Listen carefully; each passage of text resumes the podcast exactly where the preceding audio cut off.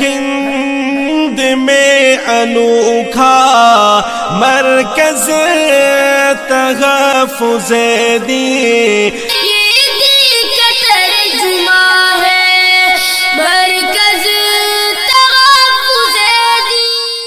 بار بار میں ایک بات کہہ رہا ہوں مقلد غیر مقلد مشتہد یہ ان میں آپ فرق سمجھ لیجیے۔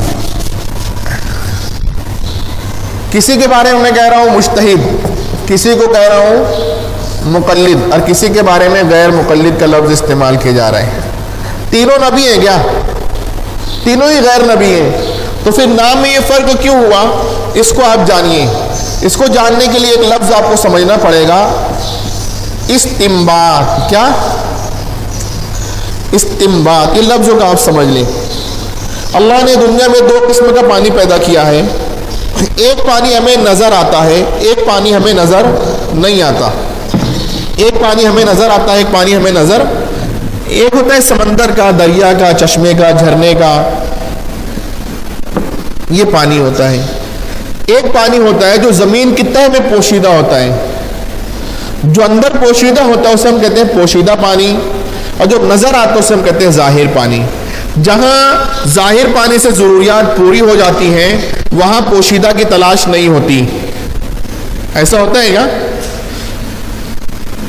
جہاں ظاہر پانی سے ضروریات پوری نہیں ہوتی، وہاں پوشیدہ کی تلاش ہوتی ہے۔ یہ تلاش ہم میں کا ہر کوئی نہیں کرتا۔ کوئی کوئی کرتا ہے۔ ہر کوئی کرتا ہے۔ جو کوئی کرتا ہے، اس میں اور ہم میں ایک فرق ہوتا ہے۔ وہ جو کرتا ہے تلاش، وہ اس کام کا ماہر ہوتا ہے۔ اس کو اس کا فن اور ہنر آتا ہے، وہ اہلیت رکھنے والا اہل ہوتا ہے۔ ہم اس جگہ نا اہل ہوتے ہیں، اتنا ہی فرق ہوتا اور کچھ نہیں۔ بات سمجھ آئی؟ دنیا کا ہر کام اہل کرتا، نا اہل کبھی کام نہیں کرتا۔ کرے تو کام خراب کر دیتا ہے۔ یہ عمارت دیکھ لیجیے۔ اس کے اندر ہر کام اس فن کے ماہر نے کیا ہے، کلر کرنے والے نے، اینٹ، مٹی، گارے کا کام نہیں کیا، گارے مٹی والے کام کرنے والے نے، یہ کلر کا کام نہیں کیا، کلر کرنے والے نے، فٹنگ کا کام نہیں کیا، سب کچھ کرنے والوں نے ڈیزائننگ نہیں کی۔ بہت بڑا انجینئر آئے اچھا سا ڈیزائن بنائے اور خود ہی گارے مٹی کا کام کرے، خود ہی اینٹ کر رکھنا شروع کرے، خود ہی کلر کرے تو کچھ عجوبہ ہی بن جائے گا میرے دوستوں ہر ایک کام کا ایک ماہر ہوتا ہے۔ وہی کرتا ہے۔ یہ سیدھی سی سمپل سی بات ہے بدیہی ہے، اس کی دلیل کی ضرورت نہیں ہوتی۔ لیکن پھر بھی دلیل سنیے، بخاری شریف میں روایت ہے۔ اللہ کے نبی علیہ السلام نے فرمایا، اذا اسند الامر الى غیر اہلہ فانتظر الساعہ کہ جب کام نا اہل کے سپرد کیا جائے تو قیامت کے انتظار کرو۔ میں اس کی ایک مثال دیا کرتا ہوں۔ کیا آپ دیکھیں سرجن جسم میں ٹانکے لگانے کا ماہر ہوتا ہے؟ ٹیلر درزی کپڑے میں ٹانکے لگانے کا ماہر ہوتا ہے۔ موچی چمار، یہ چپل میں ٹانکے لگانے کا ماہر ہوتا ہے، جوتوں میں ٹانکے لگانے کا ماہر ہوتا ہے۔ آپ کام کو اس بنیاد پر کہ تینوں ٹانکے لگاتے ہیں، گھما دیجیے۔ مریض جو ہے ٹیلر کو، کپڑا، موچی کو اور جوتے سرجن کو دیجیے۔ میرے دوستوں مریض پر بھی قیامت آئے گی، کپڑوں پر بھی آئے گی اور چپل پر بھی آئے گی۔ بات سمجھ آ رہی ہے؟ اس لیے بہرحال جو پانی اندر سے نکالے گا، چھپا ہوا، وہ ہم میں کا تو ہوگا، لیکن اہل ہوگا۔ اپنی اہلیت، ہنر اور فن کے ذریعے بور کر کے یا کنواں کھود کر پانی نکال لے گا۔ پانی جو نظر نہیں آ رہا تھا، نظر آئے گا کہ نہیں اب؟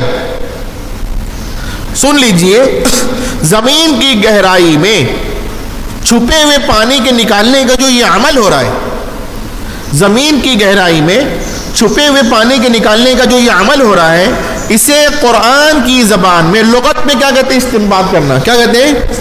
استمباد کرنا۔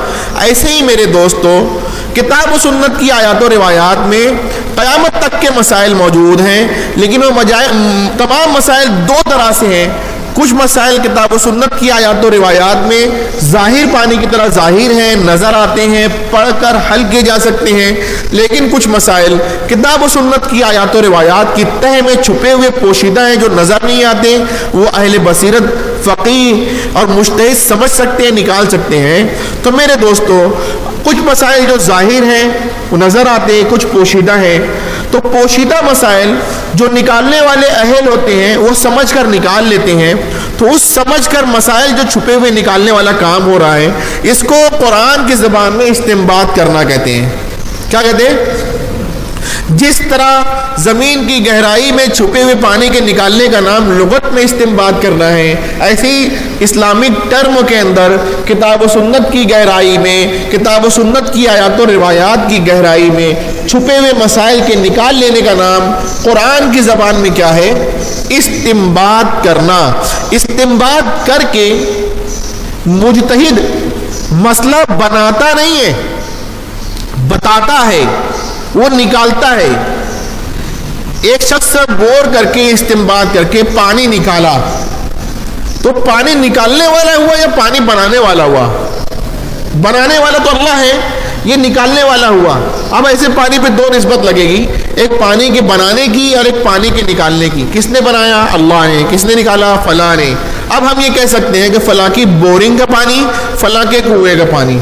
بہرحال، کتاب و سنت کی گہرائی میں چھپے ہوئے مسائل کے نکال لینے کا نام قرآن کی زبان میں استمباد کرنا ہے اور حدیث کی زبان میں اجتہاد کرنا ہے۔ ہم اپنے عمومی طور سے ہماری زبان میں ہم کہتے ہیں قیاس کرنا۔ کیا کرنا؟ قیاس کرنا۔ اب اس استمباد کرنے والے کو حدیث کی زبان میں مشتحد کہتے ہیں۔ اس استمباد کرنے والے